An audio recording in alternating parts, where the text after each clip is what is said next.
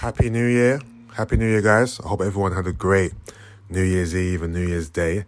Um, you guessed it, I'm back again with another live show reminder. We are now two weeks away, so you know it's getting closer and closer. Two weeks away from our last ever live show. So if you haven't got your tickets, what are you waiting for? Grab your tickets right now.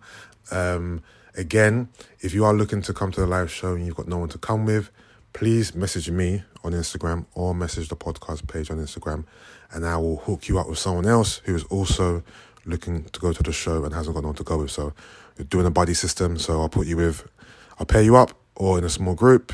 Just message me and I'll sort that out for you. Um, just a few little tidbits that you may have missed. So obviously we're doing karaoke at the live show. We've got the 90s babies joining us. We've got Pastor Meerkat joining us. Free shots for tequila joining us as well.